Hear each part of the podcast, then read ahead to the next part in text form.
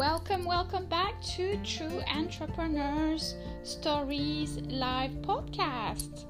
So, today we want to cover another little story that happened to us actually this week, where we were talking with a, a client and sharing our experience with our uh, latest uh, community project.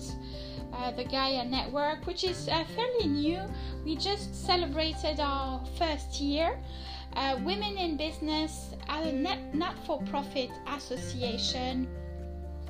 And I was explaining how um, not uh, having any funding for the first uh, first year was um, it, it was a blessing and a curse.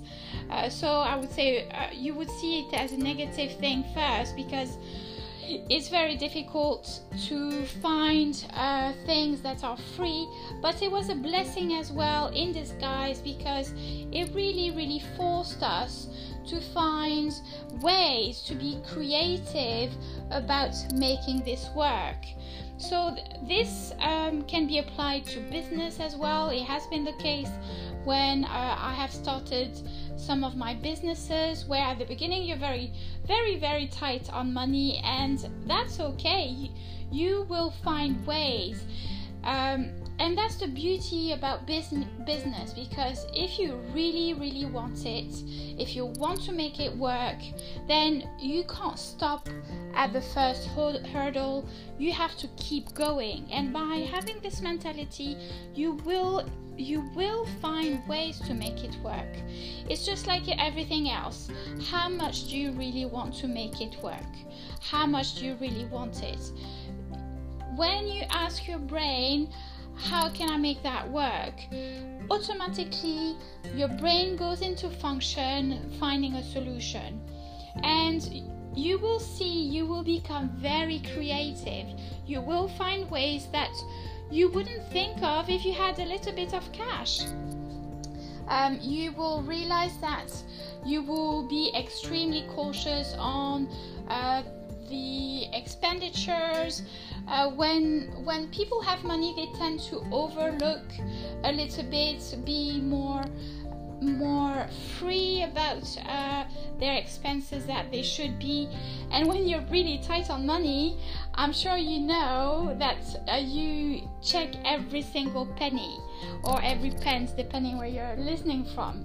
Um, so when you don't have any, you actually find ways to make it work without money. And it it was pretty surprising because when you have that uh, mentality of finding ways we came up with some amazing uh, collaborations in our community where we did find free venues, free lovely venues, free uh, business collaborations, and it was amazing to see how much actually people are happy to contribute when they see that uh, it's for a good cause. So it's all a matter of mindset, and this can be applied to business, like I said it's really important when you're starting out.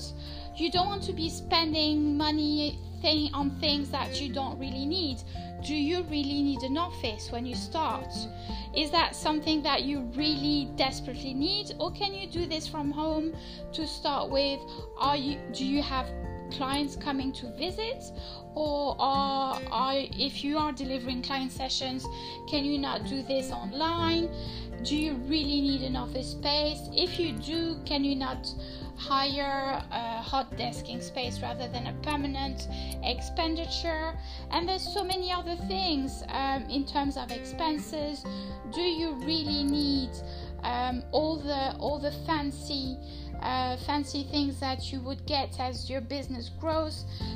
Trying to limit as much as possible the business expenses and being as as tight as possible with the little monies that you have, if you have any. So, I promise you, try it. Put the money, put your hands back out of your pockets. Don't reach in your pockets. Try to become creative and try to find ways to make it work. And mothers know that. Women in business know that because if we make an analogy with children, mothers will find ways. They will find ways to feed their families or their children with no or very little money. They will find ways to make it work. Um, so the same mindset and the same attitude can be applied to business. Business is your baby. Business is something that you have to um, help grow. So, in the same stages as growth, you have to nurture it. You have to slowly, slowly add things as you would feed a baby. You you slowly add and implement new business tools. New. You're not going to hire straight away someone to work for you full time.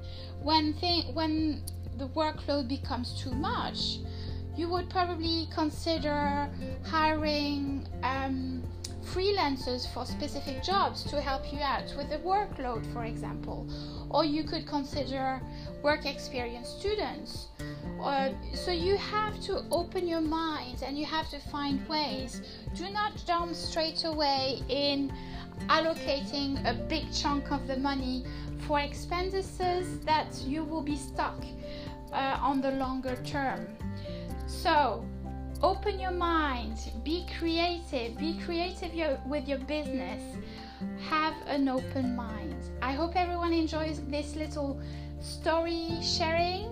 And if you have an, a story of your own, would be love to hear your comments below. Please feel free to share our story with your peers and colleagues.